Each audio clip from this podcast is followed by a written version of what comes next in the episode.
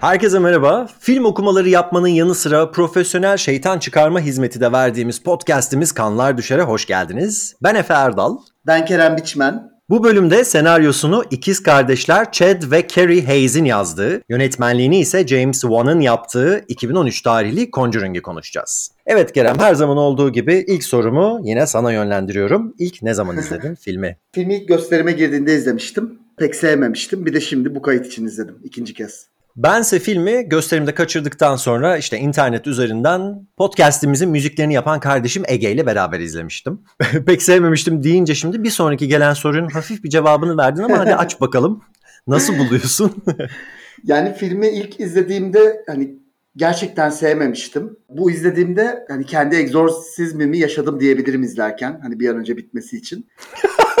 yani hani Lily Taylor'ı çok severim mesela ama yani filmde e, bilmiyorum film işte hem karakterler yani genel olarak yönetmenin kendisi, diyaloglar e, yani filmde sevdiğim neredeyse hiçbir şey yok Efe. Ve aslında biraz şans vererek izledim bu izlediğimde. Hani sonuçta korku filmi olduğu için. Ya bu arada filmleri gerçekten kolay beğenirim normalde. Ama bu filmle ilgili bir sorun var. Hatta bütün Conjuring evrenindeki diğer filmlerle ilgili. Çünkü bunu izledikten sonra Aa belki işte bu daha iyidir diyerek ikincisini de izlemiştim. Onu da sevmemiştim. Yani konuşuruz zaten aslında ilerledikçe.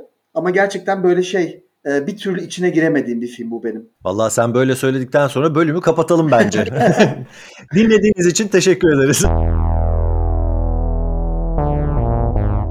Böyle yapmayacağız tabii ki. İşin şakası bu. Ya şöyle ben filmi bu arada gerçekten korkunç bir film olduğunu düşünüyorum. Senin düşüncenin aksine güzel çekilmiş bir film olduğunu düşünüyorum ama söylemini aşırı sorunlu buluyorum. Yani ben bu filmi gönül rahatlığıyla sevemiyorum açıkçası. Bunu söyleyebilirim. Hadi o zaman bunların sebeplerini de yavaş yavaş konuşmaya başlayalım. Biz şimdi Event Horizon'dan sonra yani uzayda geçen bir perili ev filminden sonra gerçekten dünyada geçen bir perili ev filmini konuşalım dedik. Ve bu filme dair istek de çok da aslında ara ara böyle bize işte Conjuring'leri de konuşmayacak mısınız diye yorumlar geliyordu. Bayağı da popüler bir seri aslında. Dünyada seveni çok fazla. Bakalım şimdi Kerem böyle başlattı podcast'ı.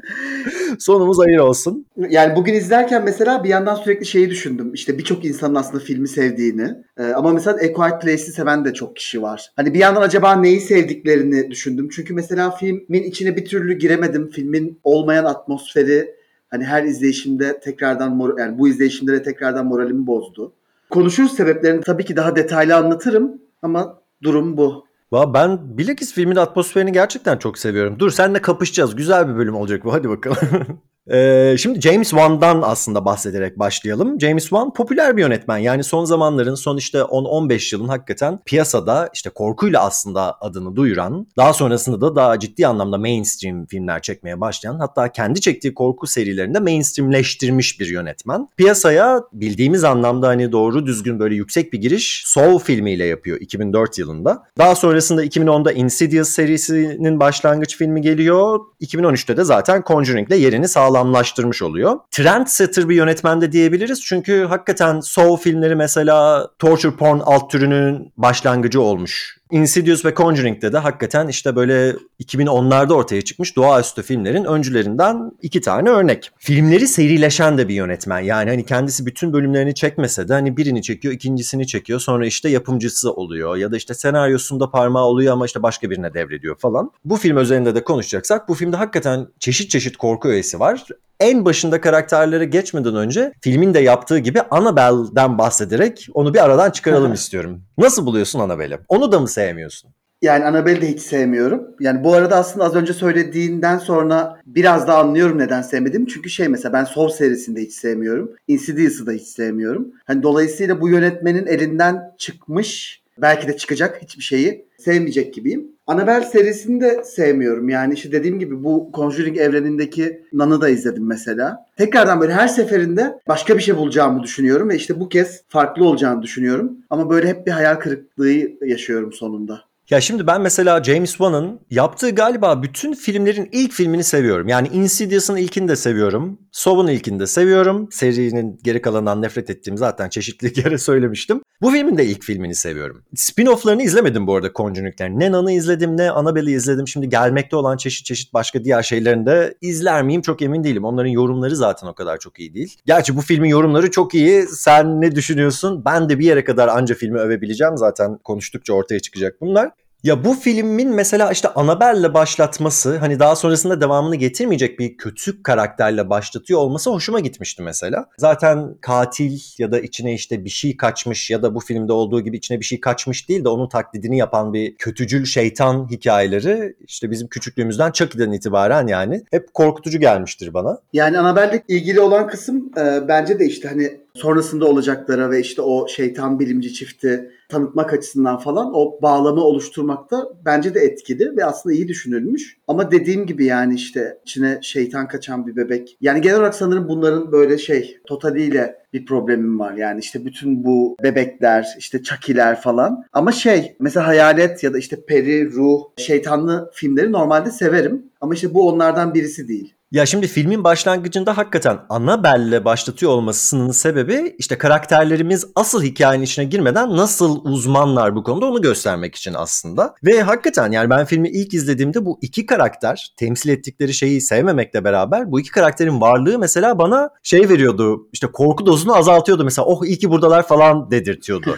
Rahatlatıyor yani orada olmaları. Tabii bu Annabelle muhabbetinde muhatap aldıkları insanların da görece biraz salak olmaları onların ortaya işte parıltılı bir şekilde ortaya çıkmalarının daha işte işinin ehli insanlar olarak ortaya çıkmalarına biraz sebep oluyor. Çünkü onlar da hakikaten korku filmlerinde görmeye alıştığımız tipik insanlar. Aa işte bebek vardı biz ona işte izin verdik onun içine girmesine şeytanın falan neyse artık ya da kötü ruhun. O yüzden hani onlar ne kadar salaksa bizimkiler de hakikaten biraz daha ön plana çıkıyorlar. Nasıl buluyorsun peki Lorraine ve Ed karakterlerini?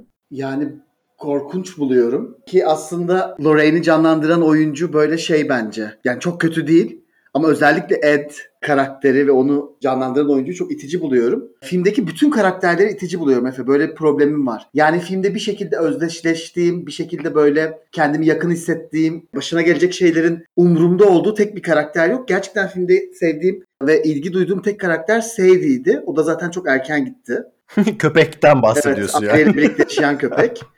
Ee, ve hani en tatlı karakter o olmakla birlikte diğer karakterlerin tamamı düşünüldüğünde bence filmdeki en az itici karakter Annabelle. Yani hani öyle söyleyeyim.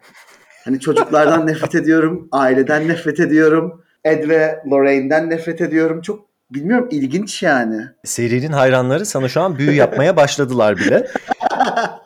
Şimdi onlar filmi niye seviyor tam olarak bilmeyeceğim. Ben kendi sebeplerimi sayayım o zaman. Ben burada Lorraine'i, şimdi bunlar gerçek hikayeye de dayandığı için gerçek kısmını bölümün sonuna saklayacağım. Şimdi bahsetmeyelim. Film karakteri olarak seviyorum mesela. Eddie sıkıcı buluyorum. Patrick Wilson'a da çok bayılmam. Vera Farmiga'yı severim hakikaten Lorraine'i oynayan oyuncuyu. Yani filmin içerisinde güzel bir varlığı olduğunu düşünüyorum. Etrafta gezinirken ki o böyle halinin, o gizemli işte anlayan ve bir şeylerin farkında olan kadın karakter oluyor olması hoşuma giden bir şeydi filmde. Temsil ettikleri şeylere birazdan geleceğim ama yani onlar bir tarafa hakikaten. Evet ben de onu söyleyecektim bu arada şimdi. Şey mesela ilginç. Şimdi iyi mi kötü mü bilemeyeceğim ama mesela hani bir korku filmi ortamı yaratmak anlamında bütün bu işte vakalarından biriktirdikleri eşyaları barındırmaları tuhaf böyle hani evlerinin altında patlamaya hazır bir bomba saklamak gibi bir şey hakikaten. Zaten evler, aileler falan konuşacağız bu bölümde. Bu açıdan aslında biraz anlamlı buluyorum. Hani bunun üzerine oturuyorlar. Yani evlerini bunun üzerine inşa ediyorlar aslında. Bu arada ben bir şey anlatacağım çok hızlı. Bundan birkaç yıl önce ünlü bir yönetmenin yanında çalışırken ismi lazım değil. Türkiye'de ünlü bir ezoteri uzmanı var. Hatta yani bu filmdeki tabiriyle demonologist bile olabilir. Onun da ismi lazım değil. Onun ofisini ziyarete gitmiştik. Böyle bir proje danışacaktık falan. Hakikaten bu filmdeki oda gibiydi ofisi. Yani çeşitli böyle eşyalar, duvarda böyle tarif bile edemeyeceğim şeyler böyle nesneler, cisimler, semboller falan asılıydı. Çok ilgimi çekmişti ve bayağı tuhaf gelmişti. Yani korku filmlerinde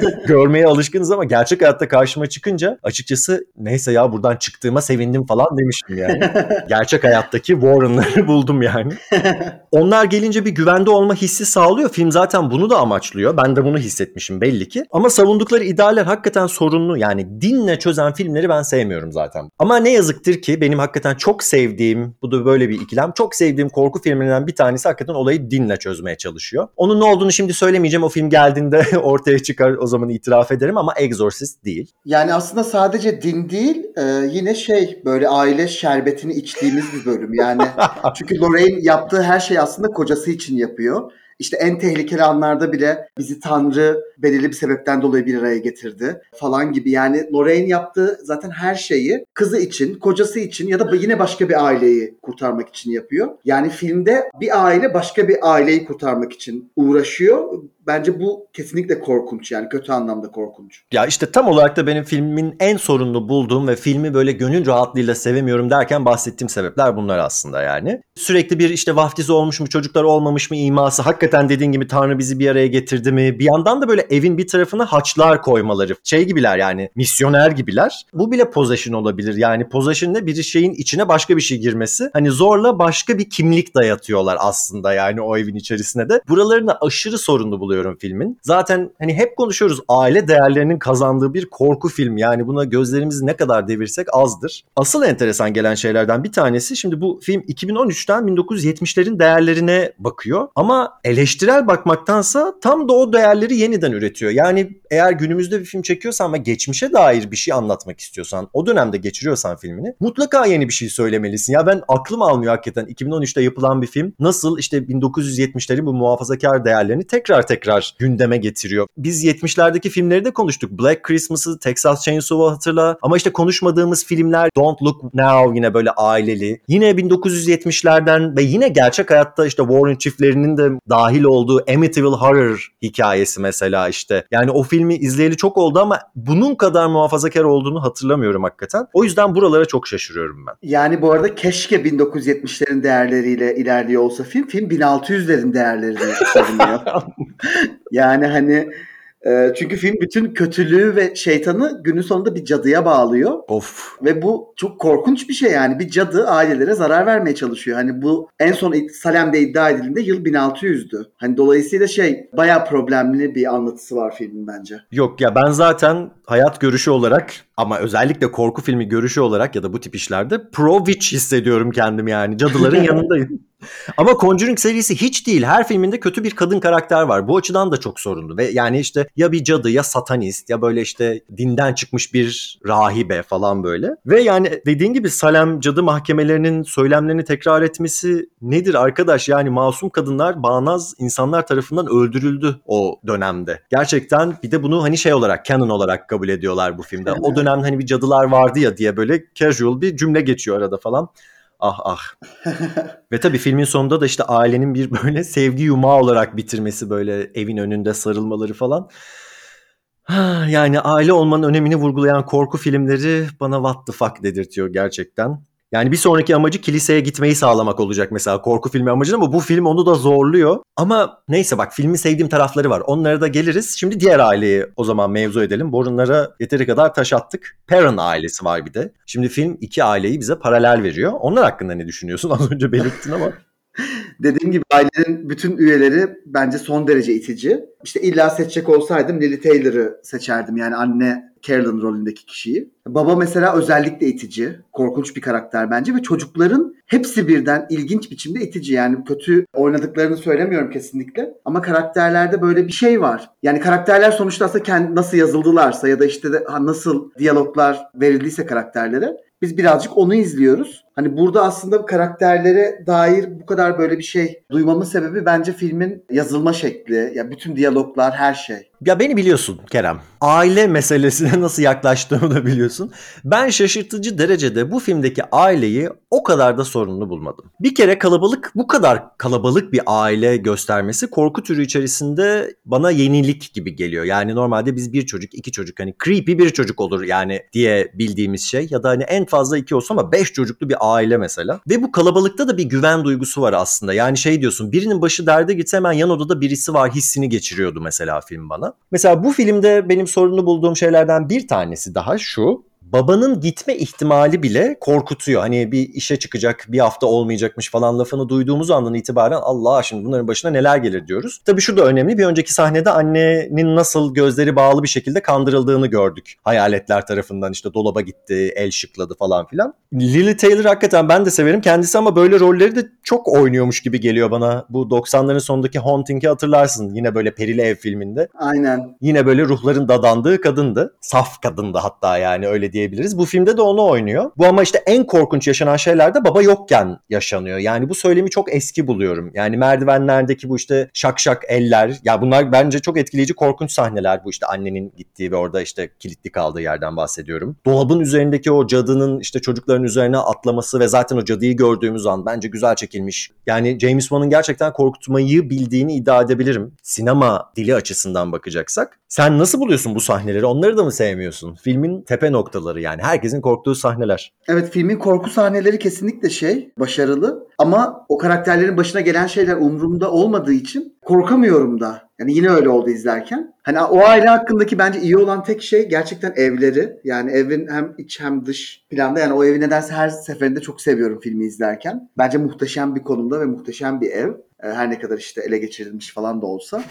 ve dün gördüm ev 1.2 milyona satılığa çıkmış yani aslında bayağı da şey hani ünlü bir ev olmasına rağmen ucuz diyebileceğimiz bir fiyata. O da böyle ilginç bir şey. Dün hani rastladım bu habere. Yeni kiracılarına ya da artık ev sahiplerine mutlu oturmalar diliyoruz hakikaten.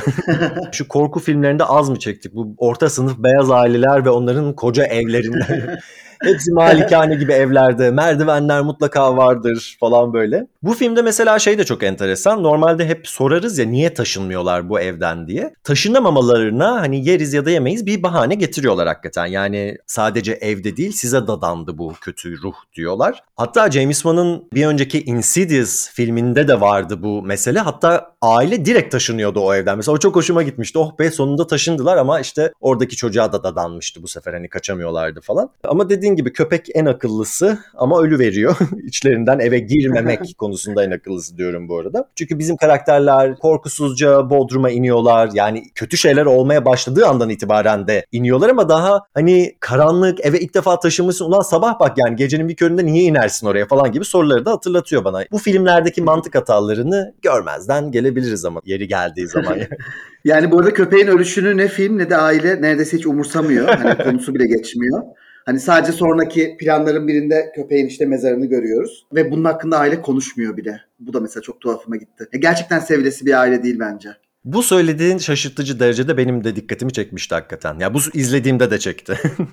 Daha önceki bölümlerde bahsettiğimiz bu korku filmlerinin sesi manipüle etme kısmı bu filmin mevzu ettiği şeylerden bir tanesi mesela. Ondan da bahsedebiliriz. Hatta Annabelle sahnesinden itibaren yapıyor bunu. Yani filmin başından itibaren dan dan dan işte kapıları vurdurtarak. Daha önceki bölümlerde söylemiştik ama hızlıca tekrar bir toparlayabiliriz. Sessizlik sinema dilinde ölüm anlamına geliyor. Yani ölüm sessizliği diye de bir şey var ya. Film izlerken ne kadar uzun süre sessizliğe maruz kalırsan bir sıkılırsın, iki uyuyakalma riskin falan artar. Yani çok önemli bir şey demiyorsan ki sessizlik nadir kullanılan bir şeydir. Çünkü hani nokta atışı kullanman lazım onu. Böyle çok uzun süre kullanmazsın. O yüzden korku filmleri hem sessizliği kullanmaları anlamında ama hem de gerçekten filmlerin içerisinde sessizliği ölümle bir tutmaları anlamında da çok örnekler sergilemişlerdir. Mesela işte Black Christmas'ı konuştuğumuz zaman işte Jess arkadaşlarına seslendiğinde onlardan cevap gelmediğinde onların ölü olduğunu anlıyoruz. Mesela bunu söylemiştik ama bu hakikaten korku filmlerinin hepsinde söylenebilen bir şey. Bu filmde onu şöyle ele alıyor en başta. Müzik kutusu durduğu zaman hayaleti görebiliyorlar mesela. Yani o müzik durduktan sonra sessizlikte hayaleti görebiliyorlar. Böyle bir paralellik var tam olarak bu film dilinin sessizliği kullanma konusu özelinde. Filmin sesi ve filmin sesi kullanması şeklinde aslında bunun bir mesele olduğunu görüyoruz ama filmin anlatısının içinde de var aslında ses olayı. Çünkü mesela işte bu şeytan bilimciler şeyi e, kaydettiklerinde o ilk mülakatı Carolyn'le Carolyn'in kısımları sessiz kalmış, kaydedilmemiş falan gibi. Evet yani bir de bu filmde ses çıkarmak ruhların canlı taklidi yapma yöntemi aslında. Yani filmin genelinde de zaten işte ya kapılara vurarak ya şak şak şak işte ellerini şıklatarak falan filan ya da piyanoyu çalarak vesaire böyle ses çıkarıyorlar ama tam o bahsettiğin sahnede de Carolyn'in sesini yok ediyor. Daha sonrasında şeytani ses ortaya çıkıyor tekrar dinlediklerinde. Yani önce bir siliyor varlığını. Tam da possession denilen şeyin yaptığı şey bu. Yani şeytan böyle giriyor var olan kişinin varlığını silmeye çalışıp kendini yerleştiriyor. O yüzden mesela bunu hani hem hikayenin kendisinde hem de biçimde görmek mesela filme sevdiğim taraflarından bir tanesi olabilir. Bu da mı gol değil yani? Bunu da mı sevmedin Kerem? Yani şey bence böyle gerçekten eski usul diyebileceğimiz bir korku yapılmak istenmiş. Ama şey yani o eski usul hani onun güzel iyi olmasının sebebi onun gerçekten eski olması. İşte onun aynısını böyle tekrardan yapınca bu iyi bir film olmuyor. Çünkü yani o eski dediğimiz işte belki 70'ler 60'lardan sonra hani o troplar böyle binlerce kez kullanılmış ve onların tamamen aynısını tekrardan yaptığınızda onlar artık böyle şey gerçekten korkunç olmaktan çıkıyor. Yani gerçekten aşırı orijinal bir fikir varken hani onun içinde bunları yapmak ayrı bir şey. Ama bu şekilde zaten fikrin kendisi de hiç orijinal değil. Hani normal bir işte ele geçirilme ya da böyle bir musallat ya da işte ne deniyorsa hikayesi anlatırken bir de bunları tekrardan kullanıyor olmak bence inanılmaz şeydi yani filmde orijinal bulduğun bir şey oldu mu filmde? Yani bu orijinaldi dediğin. Düşünüyorum işte aile kalabalık aile onu söyledim da çok sayılmaz herhalde yani. Ya şöyle şimdi bak orijinal bir tarafa ben bu eskiye atıfta bulunan sinematografi ya da kurgu falan yöntemlerini gerçekten seviyorum. Yani hangi filmde izlesem severim. Zaten benim tam olarak ikilemim bu. Yani filmin biçimini çok seviyorum. Anlatısının çoğunun sorunlu olduğunu düşünüyorum. Yoksa bu işte old school diyebileceğimiz kamera hareketleri bu işte zoom inler hiçbir motivasyonu yokken ya da işte zoom outlar. Hatta title card bile yani filmin adını yazdığı en baştaki işte fontu çıkması o sırada gelen müzik falan ilk izlediğimde de çok hoşuma gitmişti. Şimdi de çok hoşuma gidiyor. İşte bir noktada mesela found footage'a dönmesi o eski kameranın vizöründen izlememiz filmi falan böyle hani benim işte hoşuma giden yönleri mesela filmin. Yani bunları ben anlatısını sevmedim diye bir kenara atamam. Ama yani bu film iyi bir film mi ondan çok emin değilim. Ama bu film korkunç bir film mesela. Yani ben korkmuştum. Şimdi bile izlediğimde koskoca adamım. Yani filmi üçüncüye izliyorum. Bazı sahnelerde böyle elimi kaldırdım işte ekrana doğru. Bir yerde kıstım falan böyle. Korktum yani.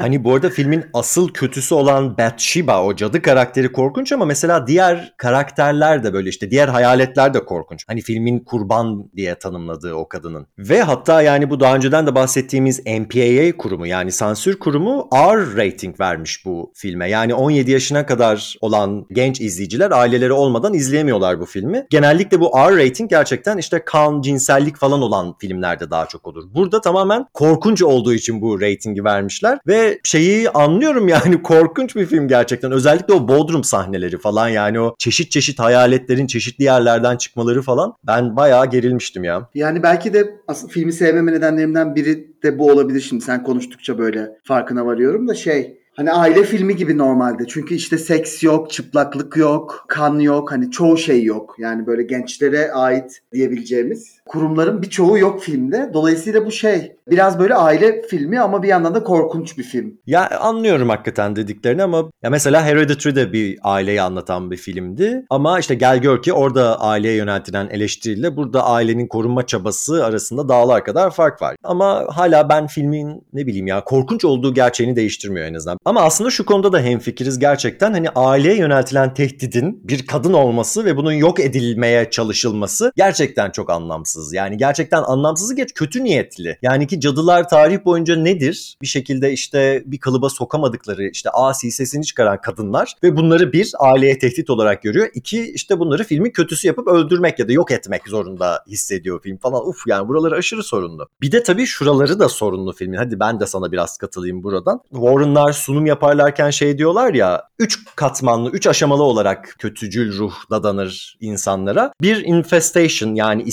istilayla, ikincisi oppression baskıyla, üçüncüsü possession ele geçirerek yani en sonunda bu olur diyor. Yani bu bir genel olarak Amerikalıların ama aslında sadece onların değil Türkiye'nin ve dünyanın geri kalanında özellikle batıya yüzünü dönmüş olan bir takım ülkelerin mülteci korkusuna çok denk düşüyormuş gibi geliyor bana. Ama şunu da hatırlayalım Amerika'nın kendisi kıtayı böyle ele geçirdi. Yani istila ederek, baskılayarak ve en sonunda da sahibi olarak yani pozes ederek orayı. Ve Bathsheba karakterinin de arsasına ev kuranları lanetliyor olması biraz da hakikaten Amerikan yerlilerine dair korkuları barındırıyormuş gibi. Yani burası da sorunlu. Sadece dindar bir film değil bu. Ulusçu da bir film aynı zamanda ve aman aman yani buraları artık gerçekten savunulacak bir tarafı yok. Ya kesinlikle öyle. Orada da mesela işte mülkiyete falan bu kadar vurgu yapması bence bayağı kötü. Bunun dışında mülteciler konusunda söylediğine de katılıyorum. Zaten hani 1600'lerde Salem'de yargılanan ve idam et, cadı diye idam edilen kadınların büyük çoğunluğu da zaten şeye yalnız yaşayan, e, yaşlı ya da neredeyse hepsi farklı ırklardan yani oradaki topluluktan farklı bir ırktan gelen kadınlardı.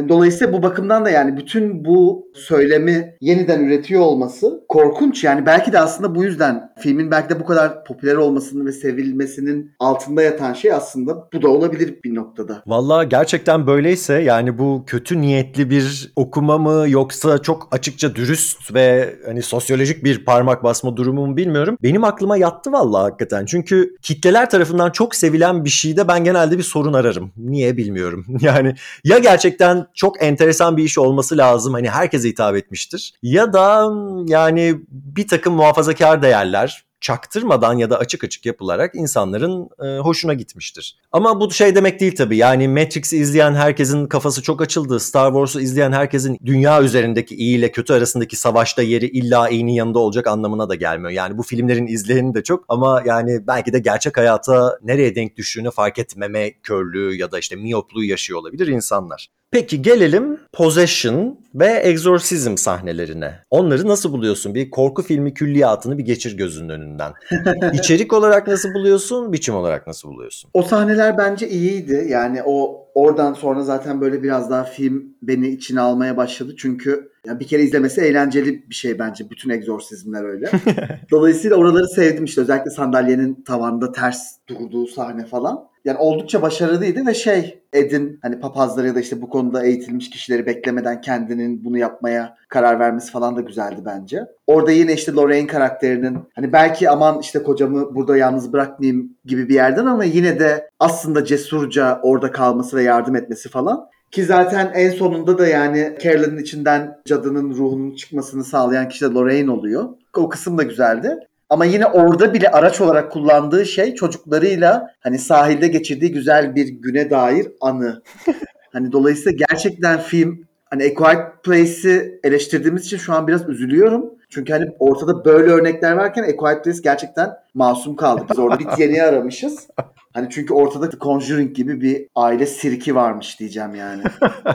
evet evet o sahne benim de dikkatimi çekti tabii. Orada bir anne diğer anneye el veriyor. Orada böyle ışık, tanrısal bir ışık üzerine iniyor falan. Bu arada o sahne hala güzel çekilmiş buluyorum. Lily Taylor çok güzel oynamış o dönüşümünü. Tekrar insana dönüşümünü diyeceğim ama yani mesela bir kadını kadın olarak kurtarmaktansa ki cadılı bir film çok müsait mesela buna. Hani sen şöyle bir bireysin diye anne olarak kurtarmaya çalışmak ama zaten en büyük derdin de anne ya da kocasının karısı olmak olan bir karakter olduğu için çok da saçma gelmiyor falan. Yani bu şekilde yapmış olması bana da biraz işte saçma geliyor ne diyeyim yani. Yani annelik aslında orada kurtaran şey oluyor onu. Bu arada o sahnedeki hani en gergin ve işte kovalamacı olan şey de zaten annenin aslında çocuğunu öldürecek olması. Yani orada hani engellemeye çalıştıkları şey de o. Ee, yani filmin Evet yani aileyi övmediği tek bir şey bulmak mümkün değil bence. Sahne bulmak. Ya şimdi o çocuğunu öldürme meselesinde de şöyle mesela egzorsizm sahnelerinin zaten olmazsa olmazı bu havada böyle bir yükselirler. Çok sakin bir sahne burada da var zaten. Exorcist'te de zaten en güzeli var o sahnelerin. Bu bana çok şey geliyor. Başta hani fizik kurallarına böyle çok casual, rahat bir şekilde karşı geliş gibi geliyor. Mesela o sahnelerin dinginliğini çok severim. Ama mesela tersine dönmesi de hani nasıl Antichrist diye bir şey şey varsa bu da anti anne gibi falan olduğunu söyleyebiliriz. Yani çocuklarına zarar veren anne yani oturduğu yer ters dönüyor. Yani dünyanın baktığı yerden ters bakıyor aslında falan gibi.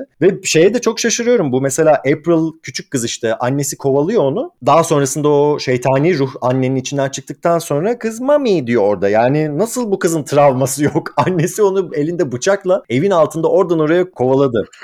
Hereditary bu açılardan daha dürüst bir possession filmi mesela. Hakikaten annenin ağzından ağzından çıkan her ters kelimenin çocuklar üzerine nasıl bir etkisi olduğunu kesinlikle söyleyen bir filmdi. Hele ki yani elinde bir de bıçakla şey yapmayı yani kovalamayı falan geç. İşte buraları fazla naif. Yani o ideallerimize sarılıp duralım yani. Bizi dinleyenler de şey diyordur. Bu çocukların anaları ne yaptı bunlara diye düşünüyorlar. yani biz de acımasız insanlar değiliz. Tabii ki de bu insanlar kurtulduklarında korku filminde Aa, neyse kurtuldular falan diyoruz yani. Orada ölsünler, sürünsünler demiyoruz. Hayat da insanlar için kötü olsun demiyoruz genel olarak ama bu kurumların ne kadar kadar sorunlu olduğu, en masum gözüken şeyin altında bile aslında nasıl muhafazakar değerler yattığını fark edilmesi ve tartışmaya açılması gerektiğini düşündüğümüz için aslında bunu yapıyoruz. Kesinlikle ve hani aileni sevmekle işte aile denen kurum övüyor olmak çok farklı şeyler bence. Öyle hakikaten. Bir de orada şey hani yüzyılların cadısının hepiniz öleceksiniz dedikten sonra telekinesisle tüfeğe ateş etmesi hani bu dünyadaki en saçma sahne olabilir mi? Ve anlamsız ve hiçbir şeye hizmet etmeyen. Çünkü evi sallayabilecek bir gücü var ve kapasitesi var. Ama orada tüfekle ateş ediyor. Valla size kendi silahlarınızla saldırıyorum diyor. Bunu mesela bizim gerçekten cadıların aslında eleştirisini olumlu anlamda yapabilecek yani hani hakkını vererek yapabilecek bir film hakikaten güzel kullanabilirdi. Burada hakikaten bayağı saçma geliyor cidden yani. Ama işte genel olarak bir possession geleneği olarak işte Latince konuşmalar falan tabii bu filmde var. Carolyn'in başına gelmiyordu diye hatırlıyorum ama hani bu filmin ortalarında gösterdikleri daha önceki vakalarından bir kayıtta görülüyordu işte birdenbire Latince konuşmaya başlarlar falan diye. Bunu zaten biz şeyde de bahsetmiştik. Event Horizon'ı konuşurken de bahsetmiştik. Yani ne kadar geçmişe yönelik bir şey varsa bu film de aslında onu o kadar korkutucu hale getiriyor. Latince denilen şey işte içine şeytan kaçan, kötü ruhların kaçtığı insanlara falan nasip olur gibi böyle tuhaf bir şey var ama yani bu genel olarak bir trop zaten yani Exorcist'le beraber başlayan bir şey. Bir de kayıt almak var tabii bu tropların geneli olarak. Hani gözle görmeden kimse inanmıyor bu tip şeylerin varlığına. Gözle görülür kanıt aramakta aslında pozitif bilimlerin bir yöntemi. Genel olarak Exorcism filmleri zaten hani bir tarafta bilimi bir tarafta dini tutar. Eğer azıcık böyle adaletli ve aklı çalışan bir filmse bunları böyle güzel dengeli kurmaya çalışır. Mesela Exorcist filmin ben az çok öyle olduğunu düşünüyorum. Sonunda onun gittiği yer yine din olsa da bu mevzuyu aslında değişik bir yerden kurabiliyor. Yani bu arada troplar demişken bence filmin en zayıf noktalarından bir tanesi. Evet filmde çokça korku tropu var ama bunları sadece kullanıyor. Hani hiçbir şey yapmıyor. Mesela şimdi biz hep konuştuk bu yayınlarda. İşte bir tropları aslında doğuran filmler, ilk kez kullanan işte ilk örnekleri vardı. Onlar o yüzden değerliler. Ama ileriki yıllarda gelen örneklerde karakterlerin tropların farkında olduğu ama işte buna rağmen mesela Scream gibi yani karakterlerin daha böyle zekice davrandığı filmler vardı. Bu farklı bir kullanımı gibiydi tropların. Ya da gene tropları düz biçimde kullanan ama arkasında aşırı orijinal bir fikir olan filmler vardı. It Follows gibi. Bu ikisine de benzemiyor yani. Bu sadece kullanıyor. Hani dümdüz. Artık zaten tamamen yorulmuş olan bu fikirleri izlemek de birazcık sıkıcı oluyor bence film boyunca. Ya ben bu dediğine katılmıyorum Kerem. Ben mesela son sekansı yani uzun egzorsizm sırasında olan her şeyi ilginç ve eğlenceli ve işte ritmi yüksek falan buluyorum. Bir de aynı anda birçok şey oluyor bu arada. Yani bir yandan alt katta egzorsizm oluyor. Bir yandan küçük kızı o işte diğer adam arıyor evin içerisinde. Bir yandan kuşlar saldırıyor her tarafa falan. Evet yani tropları kullanıyor ki yani kuşlar filminden bile troplar kullanıyor hakikaten yani geçtik egzorsizm filmlerini. Bunların ben etkileyici olduğunu düşünüyorum ya. Hani filmin işte dediğim gibi korku filminin yapması gereken şey var. Bir hani korkutucu olmak başta yani sıkıcı da olmamak bu da önemli. Ve tercihen benim işte hayat görüşme biraz daha yakın bir şeyler söylemesi benim kriterlerimden bir tanesi yani. Bu filmde işte tam olarak da arada kalmamın sebepleri bunlar. Yani bir tanesi bana çok aslında aradığım şeye hizmet ederken yani filmin aslında kendini çok bu kadar ciddiye alıyor olması hoşuma gidiyor. Bir tarafta da ama yani kendini çok ciddiye alan bir takım hiç de savunmadığım fikirleri savunuyor olması falan işte beni böyle ortadan yırtan şeyler bu iki tarafa çekiliyormuş gibi hissediyorum. Yani bir de işte dini çok merkezine aldığından bahsettik filmi ama bu bakımdan da bence haksızlık yapmayalım. Çünkü egzorsizm bir konu alan bir filmde bu kaçınılmaz bir şey. Hani sonuç olarak çünkü egzorsizm aslında işte Hristiyanlığa ait bir kurum ve böyle işte yüzyıllarca sürmüş olan bir pratik. Bu bakımdan da filmde çok din var demek biraz bence haksızca oluyor.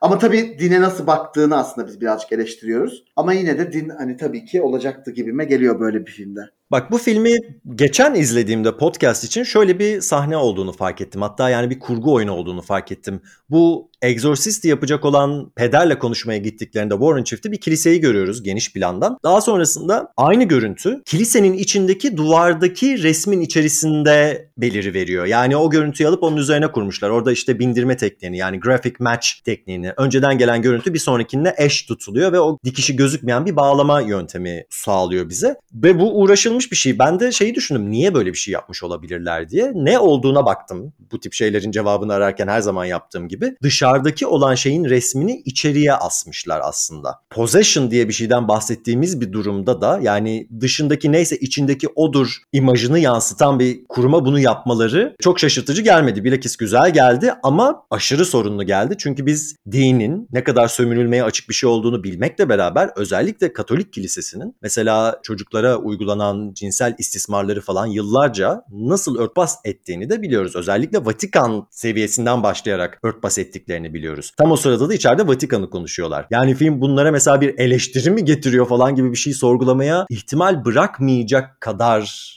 göze sokmuşlar. Hani din için ve kilise için şey demişler. Dışarısı neyse içeride de odur. Yani dışarısının görüntüsü içeride tekrarlayarak. Ama öyle değil işte yani burası aşırı sorunlu yani. Film sorunlu bulduğum en temel yerlerinden bir tanesi de bu yani. Çocuklar vahdiz edildi mi? Ah nasıl olacak? Ulan sizin kiliseniz yıllarca ne suçlar işledi yani. Salem'den tut günümüze kadar yani.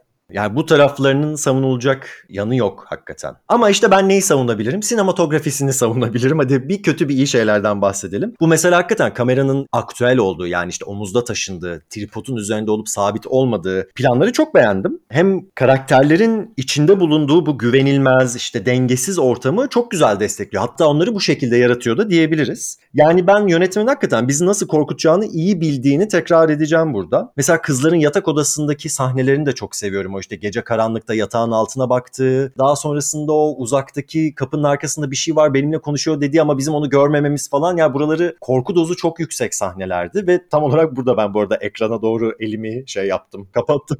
Gördüğümde bunu itiraf edeceğim ama korku filmi izliyor canım. Korktuğumu da saklayacak değilim yani burada. Buraları başarılı canım filmin. O sahneyi nasıl buluyorsun? Ya, o sahne güzeldi aslında ama işte daha önce kaç kez izlemişizdir. İşte kardeşlerin odada uyurken birinin tuhaf bir şey fark edip diğerini uyandırıp korktukları bir sahneyi hani defalarca kez izlemişizdir. Hiç şey değildi bence. Orijinal belki orijinal olma gibi bir derdi yok film. Bu arada hani sonuçta gerçek hayat hikayesinden aslında uyarlanmış ya da esinlenmiş bir film. Ama buna rağmen bilmiyorum Efe bu kullandığı troplar bence filmin çok yorgun troplar. Bana bunlar işte etkileyici bir şekilde yapıyorsa işliyormuş gibi geliyor. Beni korkuttu mu korkuttu.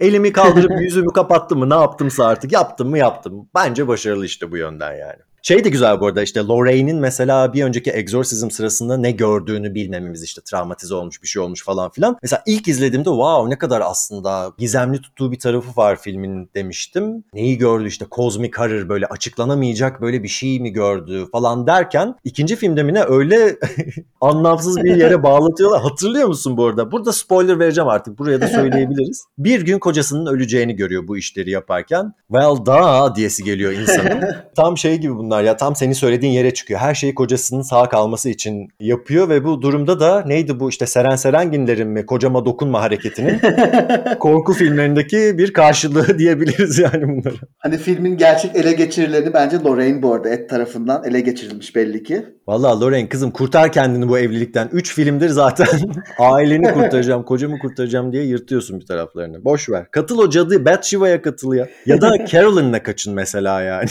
Boşayın kocaları. Tamam madem bu insanları konuşuyoruz şimdi filmle ilgili en en büyük sorunum artık dinleyiciler şey diyor daha ne kadar kötü yeriyecekler bu filmi diye. Gerçek hayattaki Ed ve Lorraine Warren'lar sahtekar insanlar, dolandırıcılar. Gerçekten böyle karakterler.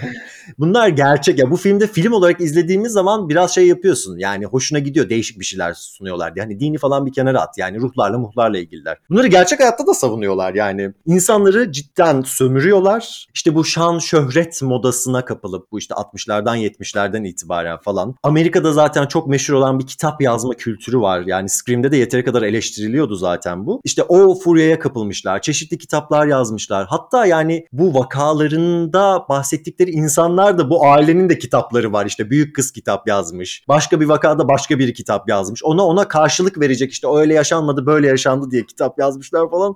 Of diyorsun yani insanlar hakikaten bakın biz ünlü oluruz böyle deyip para kazanırız deyip kandırıyorlar falan. Sen nasıl buluyorsun bunları? Yani eğlenceli bir çiftmiş. eğlenceli olduklarını düşünüyorum hani bütün bir Amerika'yı kandırabildikleri için. Ama bir yandan da şey yani birilerinin işte ruhlara, şeytanlara, hayaletlere falan inanıyor olup hani bunun etrafında böyle bir şeyin dönmesi bir yandan hep hoşuma gidiyor. Bu filmde de mesela o çiftin hani böyle bir bilim insanı edasıyla işte bak bu böyle bu şöyle falan diye anlatmaları. Mesela aslında tatlı geldi. Normal hani sevdiğim bir filmde olsa bunlar böyle çok sevebileceğim içerikler. Ama filmle bağ kuramadığım için onlar da bana böyle pek şey gelmedi yani bu kez. Yani bunları gerçek hayatta sevimli bulamama sebeplerimden bir tanesi üçüncü filmin de konu aldığı bir vakaları var. Gerçekten işte zaten filmin adı da bu. Conjuring 3 Devil Made Me Do It yani şeytan yaptırdı bana diyor. Bir cinayet cinayetten bahsediyorlar bu arada. Bunu gerçekten mahkemeye sunmuşlar. Ve gerçekten mahkemede ilk defa içine şeytan kaçma bahanesinin sunulduğu olayı bunlar yaratmışlar mesela. Ve filmi izlerken şeyi buluyorsun. Üçüncü filmden bahsediyorum. Hakikaten o kadar kaptırıyorsun ki kendini. Ya nasıl mahkemeye açıklatacaklar bunları? Nasıl inanacak onlar derken buldum kendimi diyorum. Ne diyorsun sen ya? Yani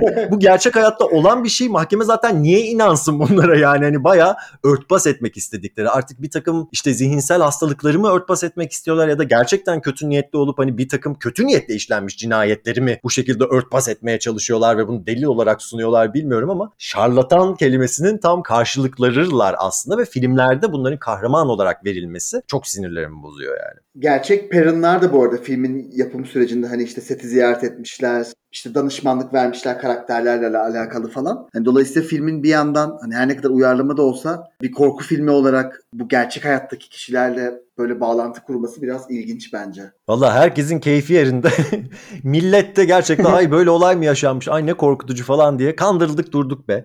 Yani filmler bizi kandırsın bunda hiçbir sakınca yok da yani ne bileyim. Gerçek hayatta yaşanan bir takım sahtekarlıkları da böyle kahraman kılıfıyla yedirmesin yani bize. Ya ben şeyi seviyorum korku filmlerinde. Bilimin ya da yargının böyle işlevsizlikleri bu kurumların ya da bu alanların ne kadar katı olduğuna, yer yer haksız olabileceğine dair eleştiriyi sunduğu için aslında korku filmlerinde anlayışla karşılayabiliyorum. Yani pozitif bilim hani dünyada hayatımın merkezine koyduğum bir şey değil ama çok önemsediğim bir şey yani. Din ya da diğer batıl inançlardan çok çok daha önemsediğim bir şey. Hani ama bir yanda bu bahsettiğimiz bilim işte 1970'lere kadar eşcinselliği hastalık olarak gören bir alanken işte ne bileyim yargı dediğimiz şeyin de yanlış yapma payının çok çok olduğunu gerçek hayatta da görebiliyoruz. Yani korku filmlerinde bunların karşısına supernatural şeylerin yerleştirilmesi hakikaten onların bu çoğu zaman eğilip bükülmemesine ya da bir zamana kadar bir şeylere çok direnmelerine aslında getirilen bir eleştiri olduğunu düşünüyorum. Bir de şey bunlar mesela filmin en başında Annabelle'i konuşurlarken şey diye tanımlıyorlar o Annabelle'i kullanan kötü ruha. Extremely manipulative, something inhuman falan şey dedim. Ulan yani kendilerinden mi bahsediyorlar acaba? Hani filmin böyle bir low key onlara dair verdiği eleştiri mi falan diye de düşündüm ama hiç filmin o taraflara gidecek hali yok yani. Belli ki kaymağını yiyor yani bütün bu muhabbetin.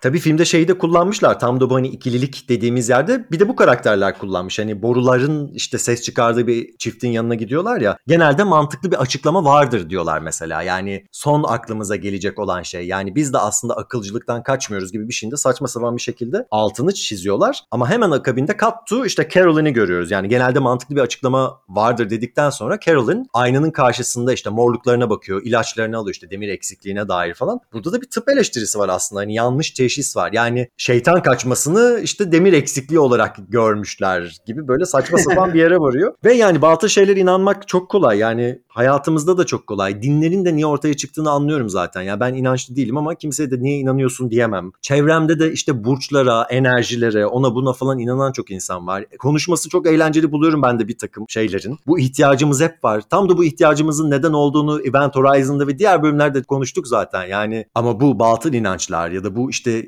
ne diyeyim muğlak alan sömürülmeye çok müsait. Kötü niyetli insanlar tarafından. Warren'lar gibi mesela yani bu tipler tarafından. Ve şey de çok enteresan. Müzik kutusunun böyle hipnotize eden bir yansıması olmasını falan güzel buldum ben. Hani güzel bir aksesuar seçimi. Ve tam olarak da bu tip şeylere inanmanın hipnotize edilmekten geçtiğini, bunun bir nevi bir ışık gölge oyunu olduğunu falan hatırlattığı için yani bu tip varlıkların varlığına inanmanın seviyorum, başarılı buluyorum bu aksesuarı. Ve hani şey de çok enteresan. Kristin karakteri yani bu çocuklar körebe oynarlarken ilk gözü bağlanan karakter odasında kimsenin göremediği bir şeyi gördüğünü söylüyor falan. Yani hep böyle gözü kapatılan insanları aslında bir şekilde manipüle ediyorlar. Diğerleri onu göremiyor falan gibi şeyler söylemesini de aslında seviyorum filmin. Yani burada körü körüne inanmış ve kendini çok ciddiye almış bir film var ama yani umutlu tarafım ya da bunu görmeyi seçen tarafım hakikaten acaba bunun içinde de küçük bir eleştiri var mıdır diye düşünmeden edemiyor. Cevabı hayır. Ben bunun hayır olduğuna çok eminim ama. Ben de hiç sanmıyorum. Yani nihayetinde şöyle toparlayabiliriz herhalde. Hani anlayamadığımız ya da anlamlandıramadığımız işte hayatın akışı, ölümün kendisi ama hele hele böyle vakitsiz gelen böyle hiç beklenmedik zamanda gelen ölümler. Hatta bu filmin deyimiyle mesela bir annenin katil olma ihtimali falan çok büyük şeyler ve bu tam olarak da bu, bu bizi işte manipülasyona açık hale de getiriyor. Yani her şeyin anlamlı olmasına gerek yok. Hayat sen ne anlam yüklersen ona odur. Benim inandığım, durduğum yere göre böyle. Ama bir anlam çabasının karşısında doğru düzgün cevap alamadığı zaman insanlar da bu takım şeylere inanmaya yatkın hale geliyorlar. Ve Warren çifti gibi tipler de bu insanları sömürmek için pusuda bekliyorlar aslında. Yani bizde de var. Üfürükçü hocalar, cinci hocalar falan filan, türbeler onlar. Bildiğimiz tek şey var o da içimizdeki karanlık korku filminin söylediği şeyler bu zaten. Her bölüm bunu konuşuyoruz biz. O karanlığı kabul edip ona rağmen nasıl yaşayacağız bakalım. Peki Kerem, bu kadar ben şimdi attım tuttum işte insanlar böyle manipüle edilir şöyle yapılır falan filan. Hayaletlere inanıyor musun? yani kesinlikle inanıyorum. e, hayaletlere, şeytanlara ve işte bütün bu tehlikeli olabilecek diğer güçlerin hepsine. Tehlikeli olmayabilirler bu arada. Yani ortada aslında Perrin'ler sonuçta gerçek bir aile. Yaşadıkları bir sürü gerçek olay var. Hani bunları biliyoruz bu film vasıtasıyla değil de işte okuduğumuz şeylerle falan. Ki dünyanın her yerinde böyle hani çeşit çeşit hani yüzlerce, binlerce, milyonlarca belki buna benzer vakalar ya da yaşanmışlıklar vardır. Ki kendim de hani bu seviyede olmasa da buna böyle bir tık benzeyebilecek şeyler yaşamıştım. O yüzden şey inanıyorum. İşte tam senle Scully ve Mulder olduğumuzun resmidir. yani bir şeyleri açık kapı bırakmayı ben de seviyorum. Hayat bu tip şeylerle biraz daha eğlenceli bir hale gelebilirdi. Çocukken ben acayip korkardım bu arada yani karanlıktan, bu işte doğaüstü şeylerin var olma ihtimalinden falan. Ama büyüdükçe gerçek hayatın ve insanların daha korkutucu olduğunu fark ettikçe hani bu kararı ben vermedim, korkmadığımı fark ettim. Bir yerden sonra karanlıktan korkmuyorum işte. Filmi izlerken korktum ama kapattıktan sonra benimle beraber yatağa götürmedim mesela filmdeki canavarları ben bu ikili halimizi seviyorum. Birimiz inanıyor, birimiz de tamamen skeptik ya da tamamen skeptik olmasa da hani skeptik olmaya daha yatkın bir karakter. Ve oturmuşuz burada korku filmlerini tartışıyoruz. Ne güzel işte daha ne olsun. bu vesileyle hayaletlere çok inanmadığımı ama işte araya yarı bilimsel bir şey sokmaya çalışıyorum. Belki bilmediğimiz boyutlardan gelen bir mesaj bir şey vardır diye de bilim kurgu türüne böyle selam çakıp programı bitirebiliriz herhalde. Evet bizim bu filme dair söyleyeceklerimiz bu kadar. Conjuring hayranları ne şekilde toparladılar, sonuna kadar dayandılar mı bilmiyorum ama bizim düşüncelerimiz bu ne yapalım sansür getirecek halimiz yok. Dinlediğiniz için teşekkür ederiz yine de. Bir sonraki bölümde de görüşmek üzere.